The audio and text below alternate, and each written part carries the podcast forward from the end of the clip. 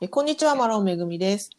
こんにちは、松本律子です。はい、こちらの録音はハワイ時間の3月12日金曜日の夕方5時頃に行っています。えー今週起きたハワイのニュースを5つダイジェストでお届けするハワイウィークリーニュース。情報元はハワイのニュースチャンネルや新聞を参考にしています。では早速3月第2週のニュースいってみましょう。はい。まず1つ目。えーハワイ全域で豪雨による被害が発生している、多発しているということで。うん。ね。今週に入ってからハワイ諸島の各所で豪雨が発生し、甚大な被害が起きているということでニュースが伝えてますが、まず9日火曜日に、えー、イゲ知事がね、オアフ島とマウイ島に対して緊急事態宣言を発令する事態になっていると。はい。えー、現在も豪雨自体は、律子さんのいるワイキキのあたりなんかは多少落ち着いてきてるんですかね？そうですね。あの、ワイキキは、えっ、と、そのさっき言った火曜日に、はえーオアフとマウイっていうのがあったんですけど、はいその時は、ワイキキ自体はですね、ほとんど、あの、まあ、雨は降ってましたけど、普通の雨な感じだったんですね。うんうんで、えっ、と、その時は、えーオアフ島で言うと、ノースショア、ハレイワっていうところのあたりがはい、すごくこう、水が流れてしまって、うんお家に浸水しちゃったりとか、車がちょっと使っちゃったりとかっていうのがあったんですけど、ワイキキはそうでもなかったんです。うんが、えー翌日の水曜日、こちらの水曜日に、えーっと、すごい豪雨が、えーホノルルもバーっと降ってきてしまって、うんで、ワイキキも、あの、雷がすごかったんですね、雨もですけど。で、多分雷が落ちて、で、えーっと、結構な広域で夜停電になってしまったうんのが水曜日うん。でした。すごいですね。なんか、うん。まずそのタイムライン的に言うと、まずマウイ島で8日月曜日の午後に、えー豪雨が発生して、うん。で、ダムが、ダムの水が氾濫したりとかね、すごい大変だった。あの、マウイ島東部にあるカウパカルアダムというダムが、えー溢れちゃって、あの、ダム自体は決壊はしてないんだけれども、そう、水位が上がっちゃったんですね。ね。タプタプになっちゃったってやつで、で、州に住む住民の方たちに避難命令が出たということで、このね、ダム、カウパカールアダム自体は、マウイ島にある最も古い農業用ダムの一つだということだったみたいですけれどもね。うんうんうん。で、まあ、それがまずマウイ島でありまして、えで、だんだんね、その、東から西に、ね、あの、天気って移っていくので、動いてきたんですね。うんで、はい。マウイ島の次にオアフ島を、先ほど律子さんがおっしゃったように、9日火曜日にノースショアとウィンドワード、ウィンドワード、いわゆるオアフ島の東海岸の方ですね。で、うん洪水、大規模な洪水が発生して、ハレイワの広域に避難命令が発令されたと。はい。で、オアフ島の停電が水曜日翌日の夜、うん落雷によりオアフ島の広い範囲で停電が起こった。えっ、と、カハラ、カパフル、パロロ、ワイキキ、マヌア、モエリ入り。はいですからね、結構、停電はでも約2時間ほどで復旧したっていうことでしたけど、律子さんのお家も停電しちゃったんですか？うちはね、すごいラッキーなことに停電しなくて、あ今回ワイキキはなぜか免れてまして、ただもう周りがカパフルも、あの、カハラももうい今言ったとこみんな2時間ぐらいだったんですけど、ちょうどね、夕方から夜にかけてみんなあの夜ご飯作るぐらいの時間だったんですよ。だから、ご飯作れないみたいな、うん。お腹すいたっていうような、ツツイートとか、あの SNS での叫びがいっぱいありましたうん。で、私の知り合いは、あの、カッパフルに住んでる人は、もう全然ダメだって言って、カハラモールに避難してました。カハラモールは多分自家発電があるんですよね。あだから、カハラモールで、うんうん、ご飯食べて、もう、で、ちょうど戻ったら、ちょっとしたら着きました、みたいな。まあ、短いといえば短いんですが、うんちょっとね、あの、先も読めなかったですし、とにかく雨も雷もなかなか止まなかったので、結構不安な時間を過ごした方が多かったと思います。でね、うんその次にカウアイ島で、そうで、。カウアイ島はね、もうひどい土砂崩れが起きてまして、カウアイ島北部、えー島の北側のね、方で大規模な土砂崩れが発生しまして、離れ区域、離れ地区っていうね、まあうん観光でも有名な、あの、ローカルタウンがあるんですが、そちらに向かうクヒオハイウェイが遮断されていると。で、まあ現在も復旧作業が行われてるんですが、ハイウェイの緊急専用アクセスレーンっていう、まあ、1レーンのみを来週火曜日には再開できる見通しじゃないかというふうに伝えられてるんですが、ハイウェイ全部、全部のレーンが回復するのにはおよそ3ヶ月ぐらいかかるんじゃないかというふうにニュースで書かれてました。ねえなんかやっぱりあの辺りっていろいろね、そういう台風とかの被害が結構出やすい地域だし、うん道もそんなに広くないし、ね、山の中を通っていく感じなので、心配ですけどね。そうなんですよ。で、カウアイ島の北部、今言ったような離れ地区とかね、あそこら辺っていうのは、うん実は2018年にハリケーンによってすごい甚大な被害を受けてるんですよね。タロイモ畑が全部流されちゃったりとか。はい。うん。で、まあ、そんな中でのまたこのね、さらに追い打ちをかけるような被害ということでね。ねちょっと心配ですね。まだ今もえっと、このオアフのホノルルでも、今、今日もですけど、3日連続で洪水警報が出てるんですね。今、今は雨、あの、私の住んでるワイキキあたりは止んではいるんですけど、空どんよりで、多分場所によっては降ってるかもしれないし、ちょっとこの先も、あの、終わったねっていう感じじゃなくて、もうちょっと続きそうかなっていう、うんあの、ハワイ全体で考えると。あっちこっちで何か出てくるの怖いなとうん。思いながらね。で、もちろんかハリケ、ーンが来てるっていうことではないんですよね。なんかそういう話じゃないと思います。まあ、多分、このハワイ近辺の、あのー天候が安定してないっていうことなんだと思思うんですけど、うん、でね、やっぱりその、まだコロナの話もはい。あるわけなので、うんうんじゃあ避難しなさい、はーいっていうのもなかなかちょっと、そうですよね。うん、いろいろみんな大変なので、うんなんかちょっとこうね、ボランティアで、あの、晴れ岩に行ってきたよなんていう人がいたりとかしますけど、ちょっと心配でですすねね。。ちょっと様子を見守りながら、はい。ねぜひ皆さん、気をつけたいと思います。うんね安全第一はい。でお過ごしください。はい。ありがとうございます。ね。はい。じゃあまずこれが一つ目のニュースでした。えーはい次二つ目のニュース参ります。はい。オアフ島でバーの営業が再開しました。はい。はいパチパチパチ。はい。ついに、えーオアフ島の都市再開レベル自体は依然としてティア3のままなんですけれども、えーうんホノルル市長のブランジャルディ市長さんが、えー今週木曜日、えー昨日ですね、えー全面閉鎖となっていたバーの、えー再営業再開を決定し、えーイミディエトリー、つまりもう即時これは開けていいですよということで発表したと。なので、あの、すでにね、もう開けて、えー営業再開して、えー営業しているバーもあるようです。すごい、急でしたね。突然というかね、まあ、もともとそのバーを再開したいっていうのはね、あの、先週のニュースとかでも言ってたと思うんですけど、でそれいつというのはね、発表されてなかったんですが、ここに来てね、いいいよ、どうぞ、みたいな。ねまあ、当初、そもそもティア3の段階ではバーの営業はまだね、できませんよっていうはずなんですけれども、ブランジャルディ市長はこの部分の決まりを変更したいということは以前からおっしゃってたんですよね。で、そうですね。まあ、開きたいっていうタイプの、あの、市長さんなんでね、どちらかというとあね。の、その、今回ね、そのバーの再開、営業再開に踏み切った理由の一つとして、オアフ島の18%以上の人がすでに1回目のワクチンを接種しているということで、あの、規制緩和を決定したということでした。うん。なでるほど。うんじゃあ今日ね、金曜日だし、もう今週末からちょっとそういうにところが賑やかになってるんですかね。そうみたいですね。あの、ニュースのあのソース元のね、リンクを概要欄に貼っておきますので、ぜひご覧いただければと思うんですけれども、見られる方は。あの、ビデオがありまして、そのニュースのね。で、そのビデオだともうすでにその営業しているバーの映像なんかも出てくるので、あのやってるみたいですね。でもちろんあの、ソーシャルディスタンスは保ってねとか、そういうあの決まりはあるんですけれども。そうですね。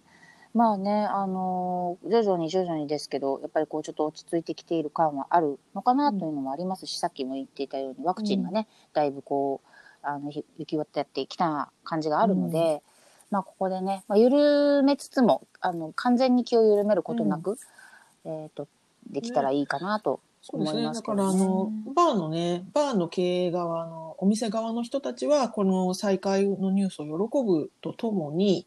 あの、厳しい見方をしている方も結構いるみたいで、うん。やはりね、うん。そのバー実質もう約1年間閉鎖させられていたわけで、あの、うん。今、もう、もう遅いよみたいな。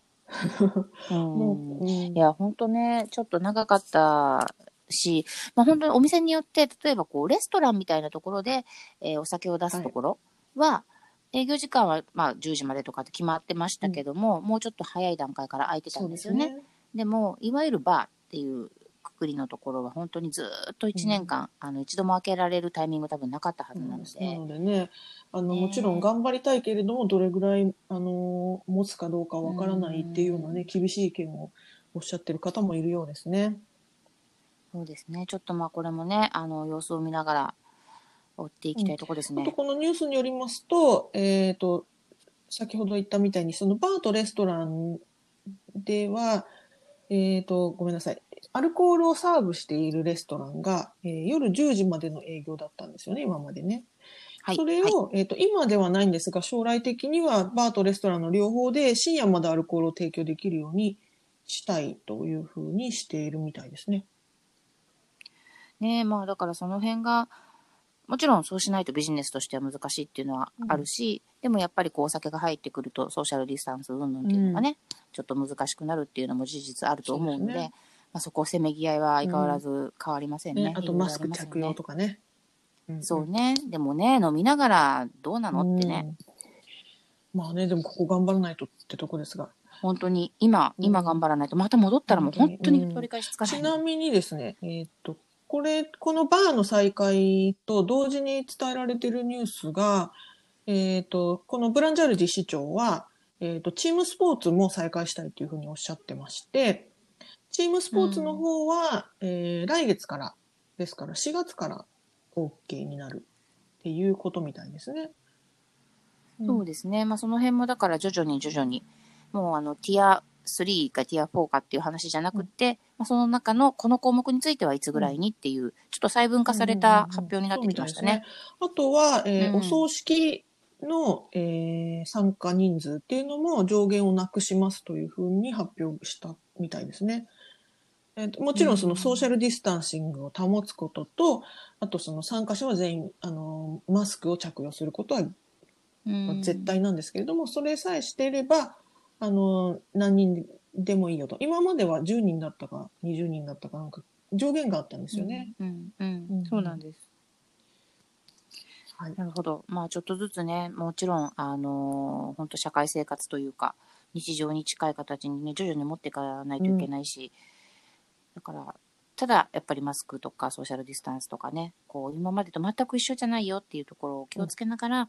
でもこう、コミュニケーションを取れるような感じに、いい形にね、あの、ニューノーマルになっていくといいですそうですねね。はい。はいということでした。では、3つ目のニュース参ります。はい。はいえーこれがね、またそのパンデミックのコロナウイルスのに関連するニュースなんですけれども、えー南アフリカ型変異株というものがオアフ島で確認されたということでニュースが伝えてます。はい。えーハワイ州保健局によりますと、新型コロナウイルスの南アフリカ型変異株の症例がオアフ島で発見されたとのことです。で、まあ、感染した人は旅行歴のないオアフ島の成人だということで、この旅行歴がないというところでね、懸念が広がっているというふうにニュースが伝えてまして、えーそもそもそのはい CDC、えーアメリカ疾病予防管理センターによりますと、アメリカ全土で少なくとも80件のこの、えー南アフリカ型変異株の症例が確認されているということなんですね。なので、うんハワイだけでなくて、アメリカの本土のね、他の場所でも確認されてはいるんですが、ハワイにも入ってきてますよということなんですね。で、これがですね、この南アフリカ型変異株、正式名称 B1351、なんて読むのかな？わかんないけど、B1351 バリアントねまあ、こちらがですね、要は変異してるわけですよね。えーウイルスが変異してまして、変異によって、えー感染力が強まっているという種なんですって。はいで、それだけでなくて、すでに感染した人とか、ワクチンを接種した人、いわゆる抗体を持っているとされている人たちの抗体の反応性を低下させるという動きも、この変異株が持っているということで、あの、ちょっとね、気をつけなきゃいけないやつですよっていうことなんですって。ねで、旅行歴がない人が今回感染していたということで、専門家は、まあ、つまりそれは、えーコミュニティ内での循環があったことを意味しているということで、警戒する必要がありますよというふうに述べています。まあね、いわゆる市中感染ってやつなんになっちゃうのかなというところで心配されてますけど、でもまあね、あの発生するわけでは多分ない、何もないところからポコッと発生するわけじゃないので、やっぱりこうね、どこからかこう旅行で、旅行というかまあ、そう来た人からのこう感染で、本人は行ってないし、もしかしたらそういう人と直接関わってないかもしれないけどっていうのはね、もう読めない、うん見えないですからね。まあ、要はね、そのウイルスって人を介して広がっていくので、やはりね、はいあのマスク着用、うがい手洗いとかね、ソーシャルディスタンス、これを守っていくこと、あと、まあ、大人数での集まりをしないとか、これをすることが、まあ、最大の防御になりますよというふうに専門家の方はおっしゃってまして、まあ、引き続きね、気を引き締めて、そこを守っていきましょうねっていうふうにニュースで伝えてます。はい。うん。ね、まあ日本でもね、あの変異株の話は毎日のようにあのうんニュースでやっていて、どこどこの県で初めて出たとか、うん北海道で初めて出たとかね、毎日のように言ってますけど、やっぱり追っかけきれないことではありますけど、もうとにかく基本的にはさっきめぐみちゃん言ったように、きもう気をつけるべきはマスクだったりソーシャルディスタンスだったりしかないので、うん他になんかね、特別なこう薬があるわけでも、特効薬があるわけでもないので。ただね、まあ、これ以上広げないことっていうのをしていくしかないですよね。まあ、ちなみにハワイ州ではイギリス、ブラジルからの変異株はすでに検出されてるんですよね。うん、で、うん今回、まあ、南アフリカ型が検出されましたよということです。はい。はいうんうん、気をつけましょうで。すのでね、先ほどの2番目のニュースのね、バーの再開もそうなんですけど、やはりね、お酒入って気が大きくなっちゃうとそこら辺が緩んできちゃうから、ちょっとね、気をつけなきゃいけませんねっていうところかと思います。はい。では、4つ目のニュース参ります。はい。はいえーカイルアのボーリング場が閉店ということで発表がありました。ついにだうんそうなんですよね。カイルアで60年間地元の人に愛されてきたボーリング場、パリレーンズ。えーこちらが6月30日に閉店するということで発表しました。閉店の理由はうんパンデミックによる経済的ダメージだということで関係者が語ってます。はい。パリレーンズね、旅行者の方で、あ、建物はね、見たことがあるって方が結構多いんじゃないかなと思うんですけど、あの、カイルアのね、うんホールフーズとかがある駐車場のところにあるボーリング場で、あハワイに現存する数少ないボーリング場の一つということで。はい。あの、うん正直ね、看板とかもだいぶ色あせてて、あれ、ここやってんのかな？やってないのかな？っていう風貌ではあったんもうねですけど、うんでもちゃんとやっなんですよね。てたんですよ。風貌自体はね、すごくこう、古き良きハワイっていう可愛い感じのね、ねピンクの建物でね、そう、なんかちょっとでも、ほんとひなびた感じのね。もうペンキも塗りか、うん塗り直してない。そうなんです。何年か前に、あの、私、テレビ番組の撮影、もやさまのね、はい撮影で、確か行ったんですよう。あの、サマーズさんがあの中に入って。でも、もやさまだから、ボーリングじゃなくて、そこにあるあの、ゲーム なんかこう、うん、それをやったっていうのを覚えてますけど、その時ももうすでに、あれ、ここやってんのかなっていう雰囲気には見えてたんです。でもやってたんです、ちゃんと。あの、今回ね、この閉店は、まあ、経済的ダメージ、えーパンデミックによる経済的ダメ。ージっていうことだったんですが、まあ、そもそもですね、もともとその経営難ではあったんですよね。うんでまあ、2013年には不動産投資会社のアレクサンダーボードウィンが、えー土地買収をしてまして、要は土地をもうね、別の会社が買い取っていて、うんで、2017年にこのアレクサンダー・ボードウィンが、この物件の再開発しますよ、ここの物件があるとこ再開発しますよっていうことを発表してまして、だからもうボーリング場なくなっちゃうって話前にも出てたんですよね。しかし、うんまあ地元コミュニティの反対行動が、反対活動とかがありまして、それを受けて、まあ再開発は延期されて、現在に至ると。だからすごいずっと耐えてたんですけど、もうでもこのね、やっぱりパンデミックでボーリング場、もうちょっと耐えきれなくなったっていうようなニュースだと思うんですが、やっぱね、そう聞くと寂しいですね。うん。なおですね、この土地の持ち主であるアレクサンダーボードウィンによりますと、建物を保護する方法を検討中だということなので、まああうの、要は、ボーリング場を運営してるのは別の会社なんです。とか別の人なんですけれども、うんうんうんまあ、その人たちはもうその閉鎖を決定したと。ただその土地のオーナーさん、土地の、土地を持っている会社の方は、まあ、この建物を維持しつつ、まあ、何かに活用したいという方向で動くみたいですね。なるほど。まあね、残ってくれれば嬉しいな。うんそうですね。まあ、カイルアのランドマークの一つだったのでね。はい。はい。うんということで、ちょっと悲しいニュース、はい、でございました。えー次、うん5つ目、最後のニュースです。はい。ハラワイ運河に橋を架ける計画が進行中ということで、ニュースが伝えてます。これちょっと最後明るいニュースですが、えー ワイキキの北側を流れる川、アラワイ運河と呼ばれるこの運河なんですけれどもね、えーと、ここにですね、歩行者と自動車が、あ、ごめんなさい、歩行者と自転車、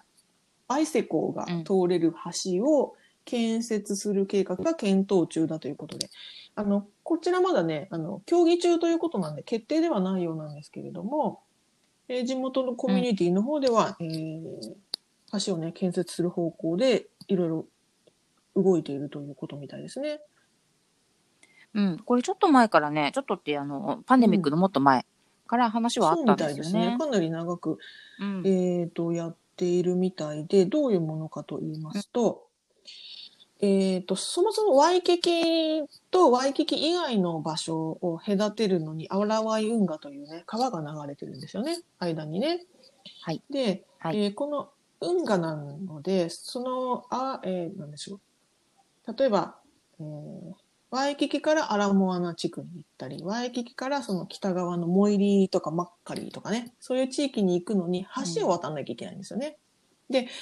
橋の数がかなり限られているために、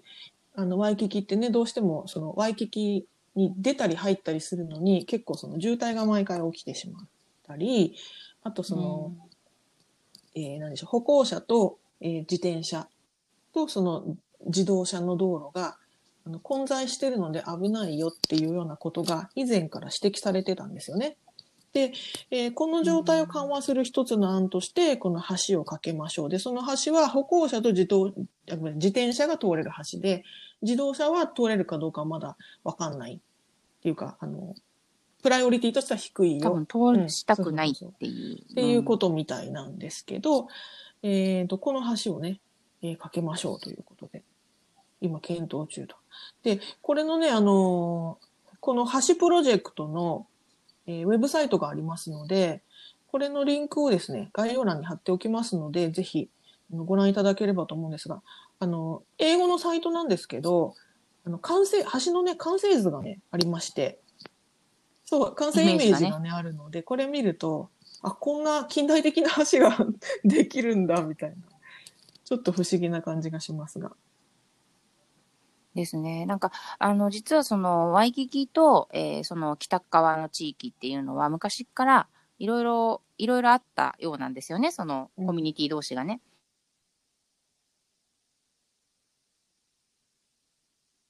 安全性を考えると、もう絶対に橋があった方がいいんですけど、ただ、そのワイキキからあんまり、要は簡単にこっち側に、わんさかわんさか来ないで、みたいな、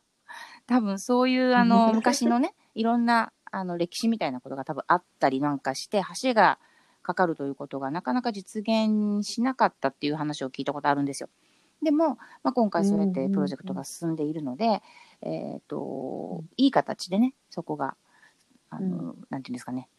通れるようになったらいいかなと思うんだけど、ただ、なんか私、うん。自分がワイキキに住んでるので、橋できたらすごい便利だと思うんですが、自動車が通れない橋な場合、結局車だとどっちかこう回っていかなきゃいけないんですよね。あの、マッカリーの方に行くか、うん。えっ、と、カパフルの方に行くか。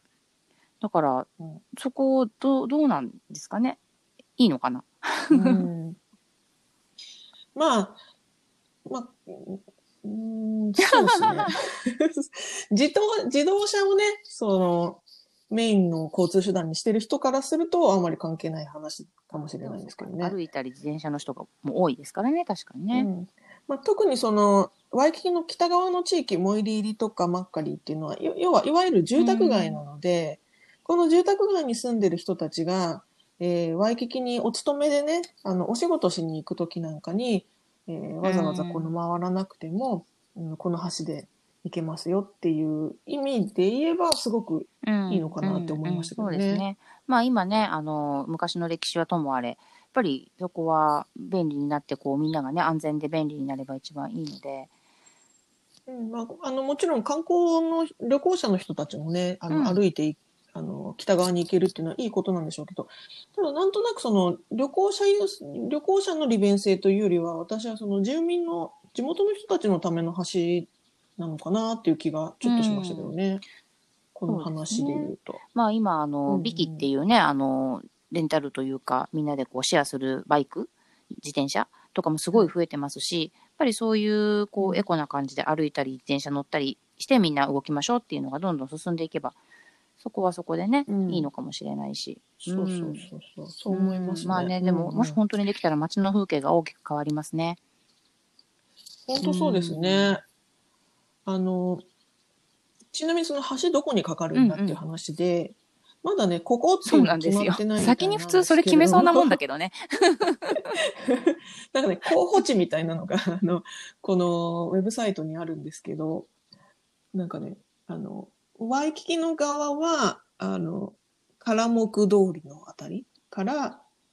えー北側はユニバーシティストリートの、うんうんユニバーシティストリートですユニユニバーシティ通り